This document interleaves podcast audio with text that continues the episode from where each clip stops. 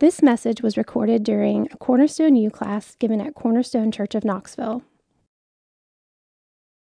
Well, I'm, I'm certain we'll have a few more drop in uh, before we get too much further in. But good morning, everyone.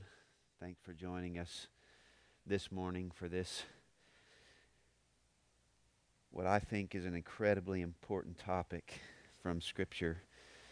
So let me uh, let me pray for us, and then we'll get started. No, I'll just leave it. I think we'll have a few more. We'll have a few more come in here. Well, let's pray together. Father, we do thank you for this morning and an opportunity to learn from your word together. This not just important topic, but this central topic. It's hard to think of a a more central and important topic in Scripture than this one. And because of how important this is, Lord, I pray that you would teach us this morning, that you would guide us through your word.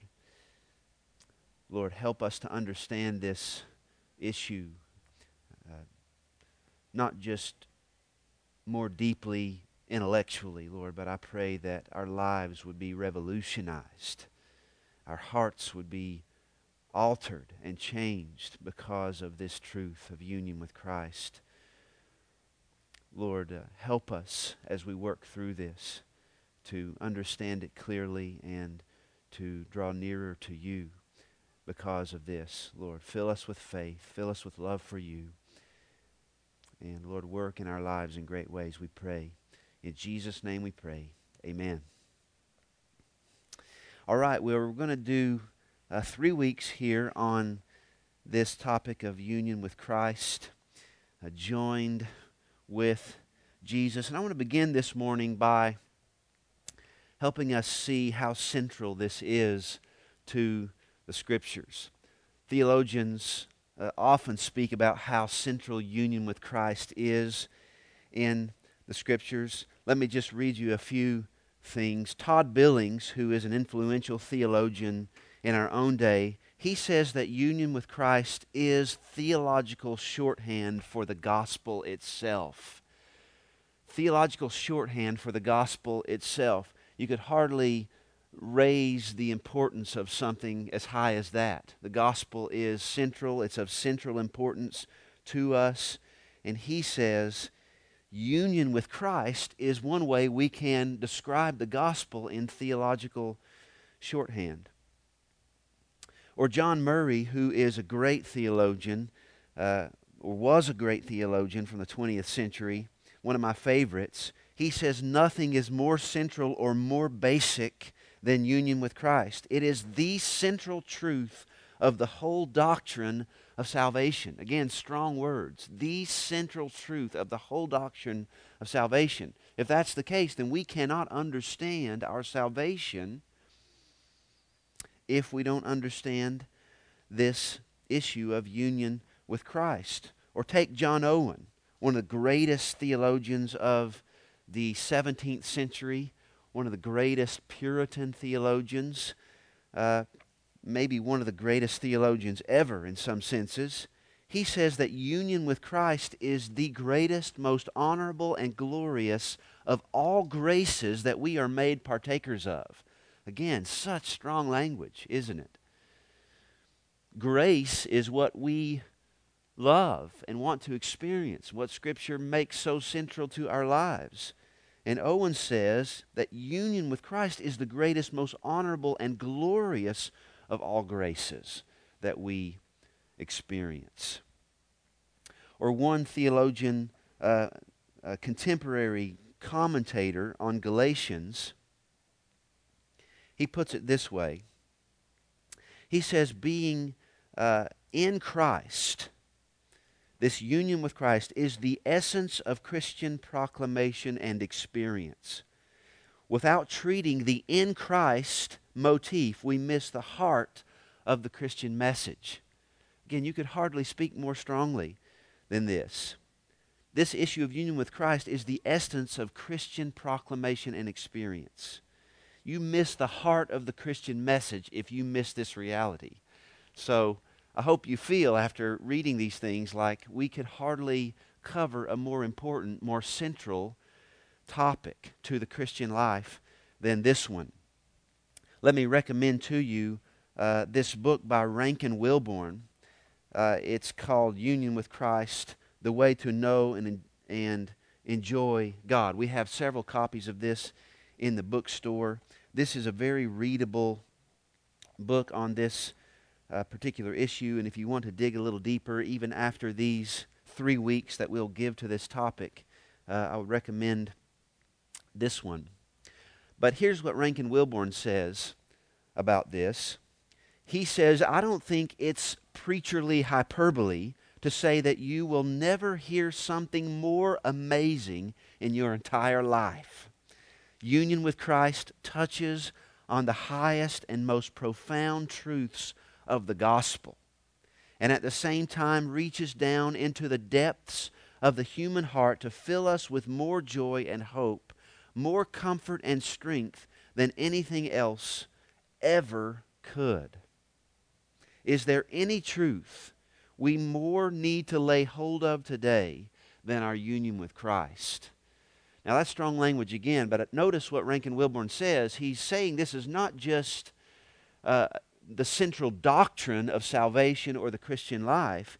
He is suggesting something more than that, that it reaches down into the depths of the human heart and fills us with more joy and hope and more comfort and strength than anything else ever could. So, what he's suggesting is that this, again, not only a central doctrine, but the central uh, teaching of Scripture that gives us joy and hope and comfort and strength. And so, uh, some of these are the reasons why we have chosen to uh, cover this topic in Cornerstone U. We could hardly cover something more central, more helpful, more life giving, more joy giving than this issue. So let's turn to the scriptures then and, uh, and talk about some passages that speak of union with Christ. Let me start in Ephesians 1. Let's go to Ephesians chapter 1 first. And I want to start here because I want you to see how central this issue of union with Christ is for Paul. You don't have to read too long in Paul to see that union with Christ is a bedrock for him in all of his thinking about what happens for a Christian in Jesus Christ. So I want to start in Ephesians 1. Paul in Ephesians 1 gives this great doxology, this great uh, paragraph of praise about God's work in salvation in Jesus Christ. And you'll notice as I read this paragraph, verses 3 through 14, how many times Paul says something like, in Christ, in Christ, in Christ, in Christ. And he, he gives praise to God for many aspects of our salvation. And you'll see that when he, when he speaks of each aspect of our salvation, he connects all of it to this uh, being in Christ for the Christian. And by the way, in the Greek text of Ephesians, uh, verses 3 through 14 of Ephesians 1 uh, are all one sentence. It's as if Paul is so overcome with praise toward God for the salvation that he has worked for us that this sentence keeps running on and on and on. He just keeps piling up these phrases of praise toward God for the salvation that he gives. And what I want you to do as I read these verses is count how many times you hear something like in Christ. So you can see how much this issue of union with Christ is a bedrock for him. Beginning in verse 3, listen to this. Blessed be the God and Father of our Lord Jesus Christ, who has blessed us in Christ with every spiritual blessing in the heavenly places, even as he chose us in him before the foundation of the world, that we should be holy and blameless before Him. In love, He predestined us for adoption as sons through Jesus Christ, according to the purpose of His will, to the praise of his glorious grace with which he has blessed us in the beloved. In him we have redemption through his blood, the forgiveness of our trespasses, according to the riches of his grace, which he lavished upon us in all wisdom and insight, making known to us the mystery of his will, according to his purpose, which he set forth in Christ as a plan for the fullness of time, to unite all things in him, things in heaven and things on earth. In him we have obtained an inheritance, having been predestined according to the purpose of him who works all things according to the counsel of his will, so that we who were the first to hope in Christ might be to the praise of his glory. In him you also, when you heard the word of truth, the gospel of your salvation, and believed in him, were sealed with the promised Holy Spirit, who is the guarantee of our inheritance until we acquire possession of it to the praise of his glory. So I don't know if you were counting there, uh, but I haven't counted exactly the number. But did you hear it? In him, in the beloved, through Jesus Christ, in him, in him, in him, over and over again. And that's again because Paul thinks of every one of these realities of the saving grace of God uh, his election, forgiveness of, st- of sins, adoption as sons.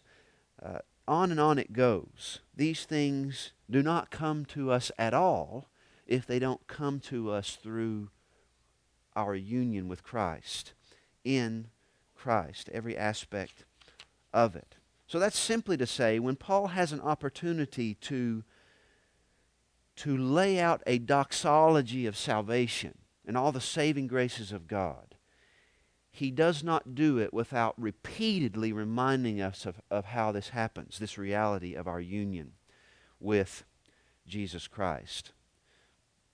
So let's unpack this a little bit in the New Testament uh, with some of the uh, scriptures that Paul has written to us. I want to go now to Romans chapter 6.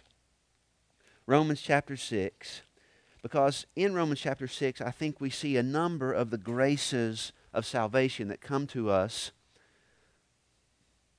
through our union with Christ in Romans chapter 6. Now, here, Romans chapter 6, Paul is trying to unpack for his readers how it is that our justification in Jesus Christ does not lead to antinomianism, meaning does not lead to a life of living in sin because we're trusting in the grace of justification. We're righteous in Jesus Christ because of His righteousness and not ours.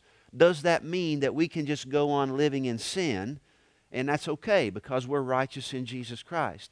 And the answer to that is no. And Paul unpacks that by speaking about our union with Christ. So let's begin in Romans chapter 6, verse 1. What shall we say then? Are we to continue in sin that grace may abound? Since what you've just said is true, Paul, about our justification in Christ and by the grace of Jesus Christ, are we to continue in sin so that grace may abound? And Paul says, by no means. How can we who died to sin still live in it? Do you not know that all of us who have been baptized into Christ Jesus were baptized into his death? We were buried, therefore, with him by baptism into death, in order that, just as Christ was raised from the dead by the glory of the Father, we too might walk in newness of life. So notice the conception that Paul has here. What Paul thinks is that we have been united to Jesus Christ in his death and resurrection. You hear the union with Christ language in there. Our baptism is a representation of this reality that we have been buried with Christ. We have been united to Christ in his death. And we have also been united to Christ in his resurrection. We're buried with Christ in his death. We're raised with Christ to new life. That's because of our union with Jesus Christ. Now, what does that have to do with our living lives that are not lives of sin because of grace. Well, what it, what it is indicating, as we're going to see more here in the following verses, is that because we are united to Jesus Christ in his death, this means that we have been crucified with Christ. Our sinful life, our sinful self, has been crucified with Jesus as well in his death. Our sinful life is dead and buried because of our union with Jesus Christ. But because Jesus is raised from the dead and because we are joined to Jesus in his not only in his death but also in his resurrection, this means we also have new life in Christ. This is why Paul goes on to say to say later that death does not have or sin does not have dominion over us anymore as Christians. It's not because we have bucked up and decided to live for Christ. No, it's because our old person, our old man, our old sinful flesh has been crucified and has died and has been buried with Christ by virtue of the fact that we have been united to him in his death. And we've also been raised with Christ in union with him so that we live a new life in him. So our life of living in Christ and not a life of sin is because the old man is crucified with Christ and the new man is now alive in Christ. And notice how Paul fleshes this out in the following verses. He says in verse 5 For if we have been united with him, notice that language now. We have, if we have been united with him in a death like his, we shall certainly be united with him in a resurrection like his we know that our old self was crucified with him in order that the body of sin might be brought to nothing, so that we would no longer be enslaved to sin. So Paul thinks that our union with Christ in his death leads to us not being enslaved to sin anymore. The old man is dead, just like Jesus died once, never to die again. Verse 7 For one who has died has been set free from sin. Now, if we have died with Christ, we believe that we will also live with him. We know that Christ, being raised from the dead, will never die again. Death no longer has dominion over him. For the death he died, he died to sin once for all, but the life he lives, he lives to God. So you also must consider yourselves dead to sin and alive to God in Christ Jesus. So you see the conception. Paul believes that we are united to Jesus Christ. That's the bedrock of our salvation. It's not only the bedrock, but it is what drives every part of our salvation. And you notice that even in this paragraph, or these verses of Romans 6, 1 through 11, Paul draws out a few different implications of this. One of those we've mentioned already, and that is that Christians are not enslaved to sin anymore. Christians do not have sin as in dominion over us anymore. Christians do not live lives that are driven by sin anymore. That doesn't mean Paul thinks Christians are sinless as long as we still live in this life and battle in this world before the final consummation. We still will battle with sin. But it means that sin is not in dominion over us anymore. Being, having sin uh, in dominion over us, that kind of life has been crucified because of our union with Jesus Christ. So that's one implication he draws out. We're not under the dominion of sin, we're under the dominion of grace, and we live, we live life, lives of seeking to grow in holiness in Christ because of that. But notice another implication Paul draws out here is our own resurrection, right? Because we are united to Jesus in his death, therefore our sinful lifestyle has been crucified with Jesus. But also because of our union with Christ, we have hope of resurrection. Because just as Jesus has risen from the dead and never dies again, we too, by being joined to Jesus in union with Him,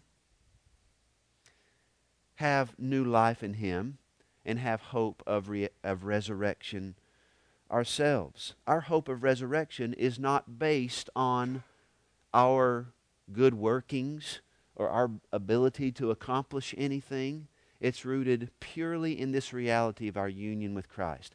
If He's risen from the dead, then so are we, because we are united to Him and we are joined to Him. You notice that there in verse 5. For if we have been united to, with Him in a death like His, we shall certainly be united with Him in a resurrection like His. And I'm always arrested by what Paul says here in verse 10 as well. I think this would be a third implication, at least, that we could draw from our union with Christ here. He says, For the death he died, he died to sin once for all, but the life he lives, he lives to God. Actually, there, there, there are two implications in that verse, aren't there? One of them is, I think, that once this death and resurrection has happened in Christ for every believer, it will never be altered again. Jesus died and rose from the dead, and he lives forever, uh, never to die again, which means that every Christian who is joined to Jesus, uh, that's true of us as well. This is not something that can be reversed. Our life in our death to sin and life in Christ will never be reversed any more than the than the life of Christ can be reversed. He lives forever. We live forever because he lives forever. You see? He died to sin once, never to die again. We died to sin once, never to die again. He lives forever. We live forever. Okay, but I love what uh, something else verse 10 says there. The life he lives, he lives to God. I love this phrase. And there are other places where Paul speaks in a similar way. Jesus did not die and rise from the dead in order to go on his merry way somewhere.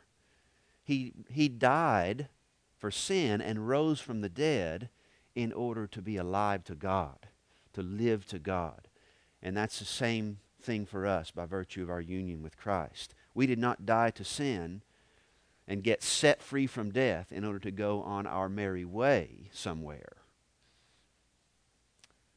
We died to sin and rose from the dead in Christ so that we might be alive to God, so that we might live to God. Our lives are in God and for God and toward God. So, the point of looking here at Romans 6 is to see how this union with Christ weaves its way through every aspect of, of what Paul thinks of as the Christian's salvation. Our putting sin behind us happens because of our union with Christ in his death. Our resurrection from the dead happens by virtue of being united to Jesus in his resurrection.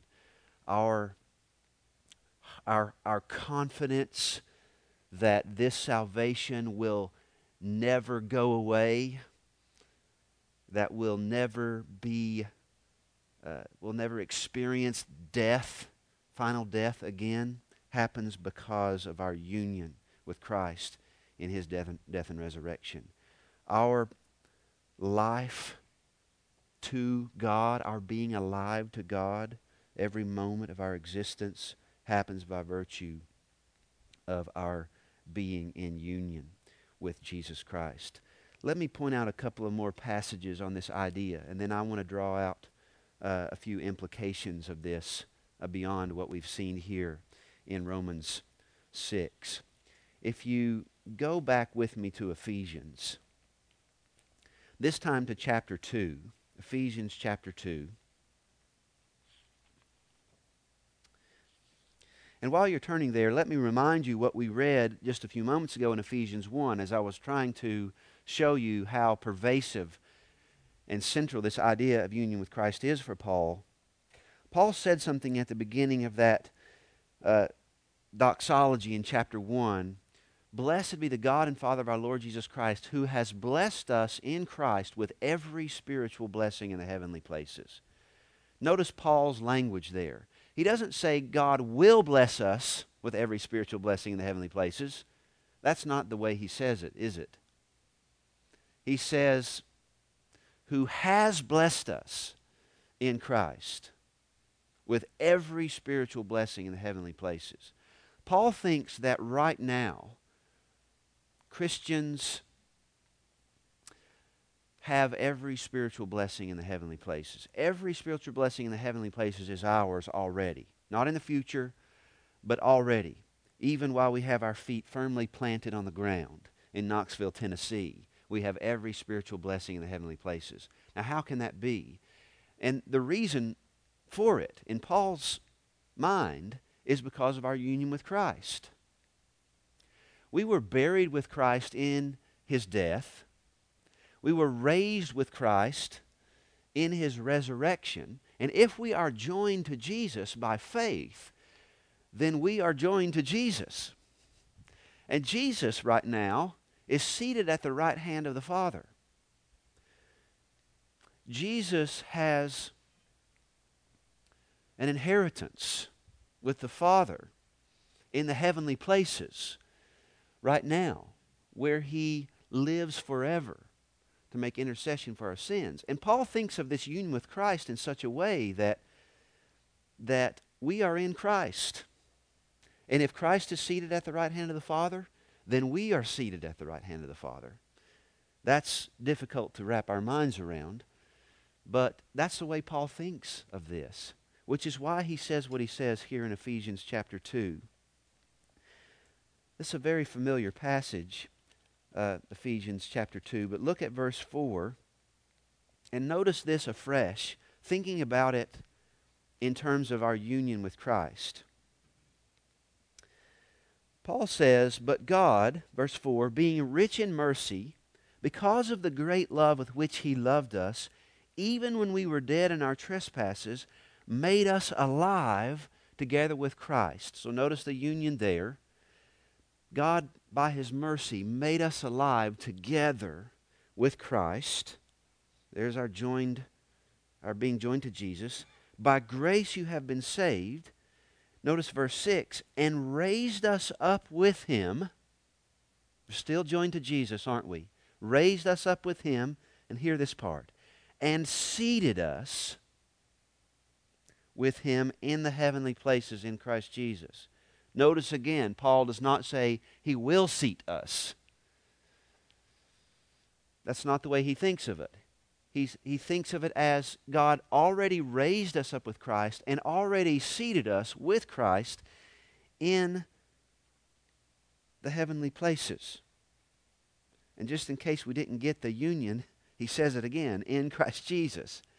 So he made us alive together with Christ. He raised us up with him. He seated us with him and in the heavenly places in Christ Jesus.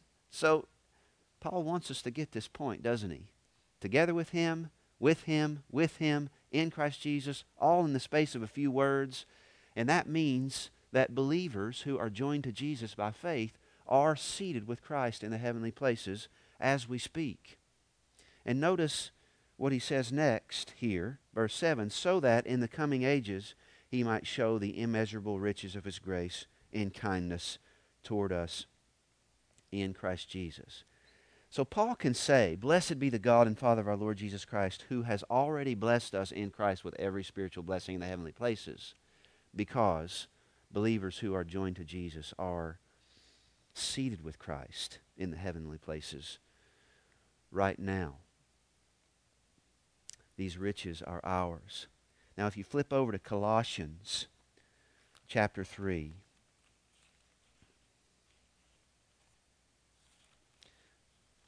I want to point out two more passages of Scripture real quickly and then draw out a few implications here uh, as we finish. But my goal here is to help us see again how union with Christ is not just one doctrine among many for Paul. It is the warp and woof of our salvation in every aspect. Colossians chapter 3. Notice the idea here is similar to what we just saw in Ephesians. Verse 1, Paul says, If then you have been raised with Christ, notice the verb tenses again, not will be raised, but have been raised. Why? Because we are with Christ. He says, Seek the things that are above, where Christ is, seated at the right hand of God. Set your minds on things that are above, not on things that are on earth, for you have died, and your life is hidden with Christ in God. When Christ, who is your life, appears, then you also will appear with him in glory. So you see the conception here again. Paul thinks that believers are united to Jesus Christ in his death and resurrection. And in the context here, Paul is speaking about how we have put our old man, our old person of sin away in our Christian lives. The sinful life does not rule us anymore. We've put the old man away because we're in Christ in his death. And we're putting on the new self because we are in Christ. And then Paul here again, we, we have died with Christ, we've been raised with Christ, we are seated with Christ in the heavenly places right now. And our lives are hidden with Christ in God.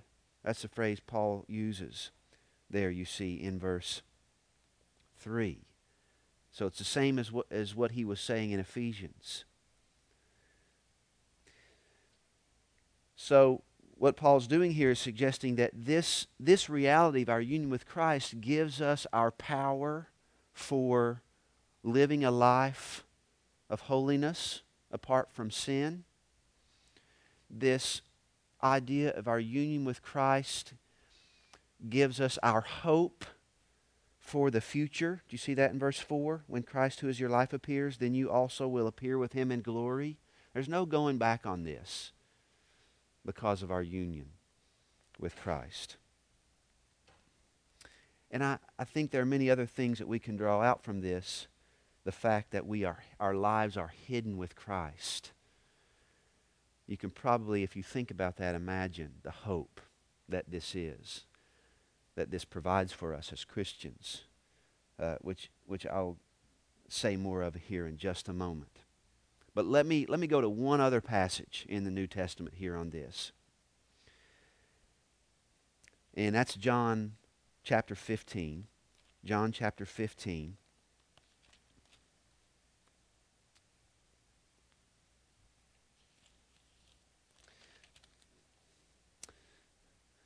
Another familiar passage here in John 15, but let's think about it in terms of union with Christ once again. As you read the New Testament, you discover that the New Testament writers will often think of Jesus as being the fulfillment of everything that happens in the Old Testament. Okay? So it's not just that the New Testament writers think that Jesus fulfills specific predictive prophecies. For example, in Micah 5, it seems to indicate that the Messiah will come from Bethlehem. Okay? And Matthew quotes that passage uh, when he's telling his own birth narrative in Matthew's gospel. Okay, where is the Messiah supposed to be born? Well, if you look at Micah 5, it says, you know, it seems to indicate he's going to be born in Bethlehem or he's going to come from Bethlehem. Okay? That's a specific predictive prophecy. But that's not the only way that the New Testament writers think that Jesus fulfills the Old Testament. They think that the Old Testament gives lots of patterns and promises and institutions and persons and provisions. You name it. Jesus is the new and true for all these things. For example, if you take the temple, in, in the Old Testament, the temple was the representation of God's presence among his people, right? This is, this is the place where God's people would come to meet with God, and they would know that God is present with them. Well, you know in John chapter 2, when Jesus is in the temple and and saying and doing things, and the people say, uh, "Give us a sign," you know, that you have authority to do these things. And he says, "Destroy this temple, and I will rebuild it in three days." And they say it's taken 46 years to build this. How are you going to rebuild it in three days? And of course, what he means there is to say that I am the temple now. And when I die and rise from the dead, I'm going to be re- rebuilding the temple in three days because I now am the presence of God in the world. And so he goes on to say in John chapter 4, you don't have to go to Jerusalem, to the temple in Jerusalem or the temple on Mount Gerizim to find the presence of God. Right? You can experience and know the presence of God because I now am the temple. Uh, and you, could, you can do this kind of thing over and over again. Jesus is not just the temple, but he's also the new high priest who goes into the Holy of Holies uh, to be a mediator for our sins, right? And not only is Jesus the temple and the high priest, but Jesus is also the sacrificial lamb, isn't he? Behold, the Lamb of God who takes away the sins of the world. So he's the temple, he's the priest, he's the sacrifice. Uh, we could do this over and over from the, from the, from the Old Testament. He's a new David. He's a new Moses. Uh, so Jesus fulfills all these things. Well, one of the things that, that John is doing, or that Jesus is doing here in John 15, is saying not only is Jesus all those things that I just mentioned, but Jesus is actually also a new Israel. Every place that Israel failed in the Old Testament, Jesus, as the new Israel, succeeds. Probably th- this is what Matthew is doing in his gospel when he suggests Jesus comes through the waters of baptism, kind of like Israel came through the waters of the Red Sea. He wanders in the wilderness for 40 days and 40 nights, like Israel wandered in the wilderness for 40 years. When Jesus battles temptation in the wilderness, he quotes three times from the book of Deuteronomy while the people still were in the wilderness about to enter the promised land, as if to say, every place where Israel failed in their temptation, Jesus is faithful in the midst of his temptation. Jesus, like Israel received the law on Mount Sinai, Jesus goes on a mount and gives the law in the Sermon on the Mount. I think Matt, this is Matthew's way of suggesting that Jesus is a new Israel being faithful in every way that Israel is unfaithful. Well, John 15 is the same way. Because in the Old Testament, Israel is often spoken of as a vine. God takes this vine and he plants it in his vineyard. And he builds hedges and he cares for this vineyard. But lo and behold, this vineyard grows wild grapes. Israel was unfaithful in their sin, so the vineyard gets destroyed. Jesus comes along here in John 15, and what does he say? I am the true vine, and my Father is the vine dresser. So, good Jewish Bible readers will hear something here, won't they? There's a new vine in town. And this vine is better than the old vine. This vine is faithful where the old vine was unfaithful. This vine grows good fruit where the old vine grew wild grapes. So Jesus is the new Israel. And this, what this means for us is that all of the promises for Israel, they find their fulfillment in Jesus. So how do we lay hold of all the good promises of God? We do it by becoming united to Jesus Christ by faith. We lay hold. We are grafted in, as Paul says it in Romans 11, right? We are grafted into this tree, this olive branch, or whatever it is, by faith in Jesus Christ, so that we receive the sap there. We receive the, the life giving uh, hope that the vine gives only by virtue of being united to this true vine now, who grows good fruit. So look at verse 4 of John 15. Jesus says, Abide in me, and I in you. As the branch cannot bear fruit by itself unless it abides in the vine, neither can you unless you abide in the vine, or you abide, you abide in me. I am, in, I am the vine, you are the branches. Whoever abides in me, and I in him, he it is that bears much fruit. For apart from me, you can do nothing. If anyone does not abide in me, he is thrown away like a branch and withers, and the branches are gathered, thrown into the fire, and burned. So, this is one of the ways that Jesus speaks of our union with Christ, isn't it? By faith, we attach ourselves to the true vine, and we abide in the true vine, and that's the only way we can be anything and do anything. Apart from our union with Christ, we can do nothing. Apart from abiding in the true vine, we can do nothing. So, what, I, what I've tried to do so far is to show you from a number of passages from the New Testament how union with Christ is a bedrock, it's pervasive, it's our whole life as Christians. And what I've shown you so far from these few passages is that our union with Christ means that we, by faith, are in Christ, so that anything that is true of Christ becomes true for us.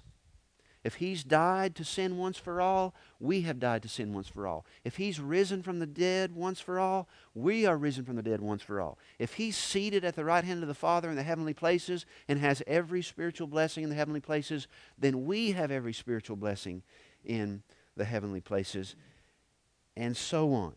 We can multiply this over and over. We are in Christ and therefore have everything that Christ has by virtue of being in him. Let me, let me in closing here, just draw out these implications once again, list off some of these things. And I've already listed several of these. If you are a Christian and you are in Christ, think about the hope that we have. First, you don't have to kill your sin on your own. You are dead to sin in Christ because you are united to Him. You don't have to make yourself alive to God. You are already alive to God by virtue of being in Christ. You don't have to conjure up power for holiness on your own, in your own strength. You have power to live a life of putting sin to death and growing in Christ because of your being united to Christ. You can trust that you will someday be raised from the dead. There's no turning back on this. You will have resurrection bodies. You will live forever a resurrection life in Christ, and the power of that resurrection is already at work in you, as Paul prays in Ephesians 1. If you go on to read what he says in Ephesians 1 he recognizes that this resurrection power is already at work in us because we are united to Jesus Christ. But we, can, we, we have trust and hope in a future resurrection because of our union with Jesus Christ. We can be confident that we will never be separated from the love of God because we are in Christ Jesus.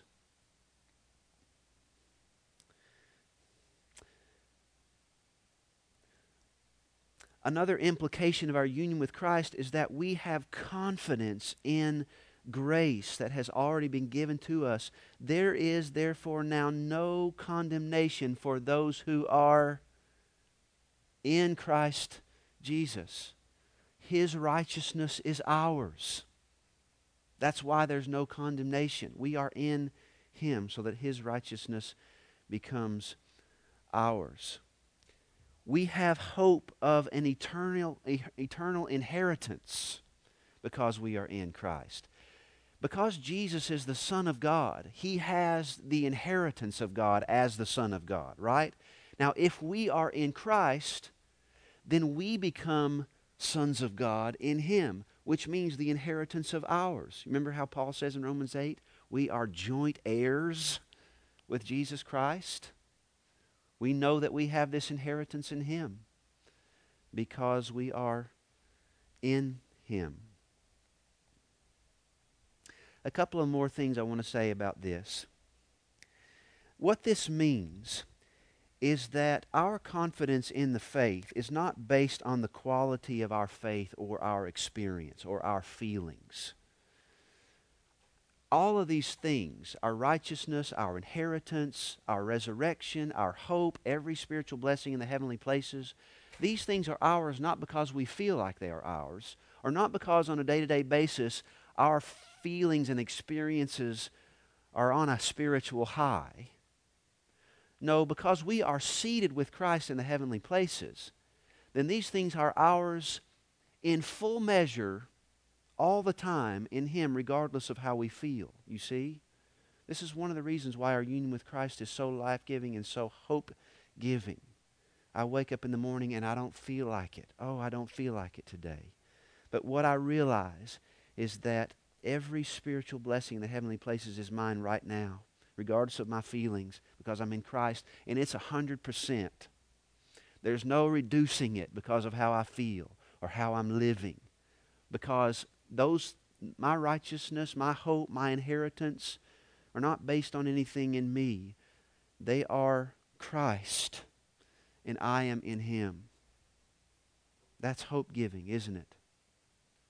And then finally, let me say this one of the one of the practical implications of this reality of our union with Christ is that we do not have to prove ourselves and our identity. You know, one of our one of our great struggles as human beings is we seek to prove ourselves to others. We seek to have an identity that others will like and appreciate and desire we seek the approval of others very often. This is one of the things that makes our lives, or that, that brings so much despair to our lives oftentimes, is how much approval do we have from others. And this reality of our union with Christ is an incredible means of helping us drive that away because our identity is fully in Jesus Christ. And therefore, we have all the approval and acceptance that we need with God. And we don't have to go about seeking the approval of others. This doesn't mean we ought not to strive for peace with others in every way. Uh, approval from others is good insofar as it is approval that appreciates the good things of Christ. But when others don't approve of us, and their temptation is to despair or be despondent because of it, we can always know that we are in Christ, in union with Him. And therefore, the Father says, This is my beloved Son, with whom I'm well pleased. That's what He says about His Son, right? and we are in Christ. And so, like we said before, every morning when we wake up, before we get out of bed, we have a Father who says, This is my beloved Son, with whom I am well pleased. And I go into my day not in order to earn His favor or anyone else's favor, but I go into my day out of the confidence that is given to me by the Father's love for me by virtue of being united to Jesus Christ. Okay, well, uh, next week, what I want to do is this week, what we've, we've done is saying being united with Christ means we are in Christ. What I want to talk about at the beginning of next week is to say being united to Christ means that Christ is in us. We are not just in Christ, but Christ is in us. And there's lots of incredible implications that flow from that. And we'll talk about that next week. All right? Uh, why don't I pray because of our time, and then if you have any questions you'd like to discuss, I'd be happy to uh, stick around for a few minutes afterwards. Father, thank you for this incredible grace that you've given, that you have joined us to Jesus Christ. We don't have to accomplish these things ourselves, but you have accomplished all things in Christ. And we are in him by faith. What a gift. And I pray, Lord, that knowing this would revolutionize us, that it would strengthen us to put sin to death. It would strengthen us to, to live in the confidence of, of the power of your resurrection, to live in the confidence of the hope that we have, the inheritance we have in you, the adoption we have in you, the fact that right now we, we have every spiritual blessing in the heavenly places, that nothing can separate us from your love for us in Christ Jesus. Lord, what hope, what love, what gift it is we have. And we thank you for that this morning. We pray in Jesus' name. Amen. You've been listening to a Cornerstone U class given at Cornerstone Church of Knoxville. Cornerstone U exists to have our minds renewed by the Word of God to see who God is, and to live in light of His Word and Gospel. To find out more about previous Cornerstone U classes, visit us on the web at www.cornerstonechurchofknoxville.com forward slash cornerstone dash U.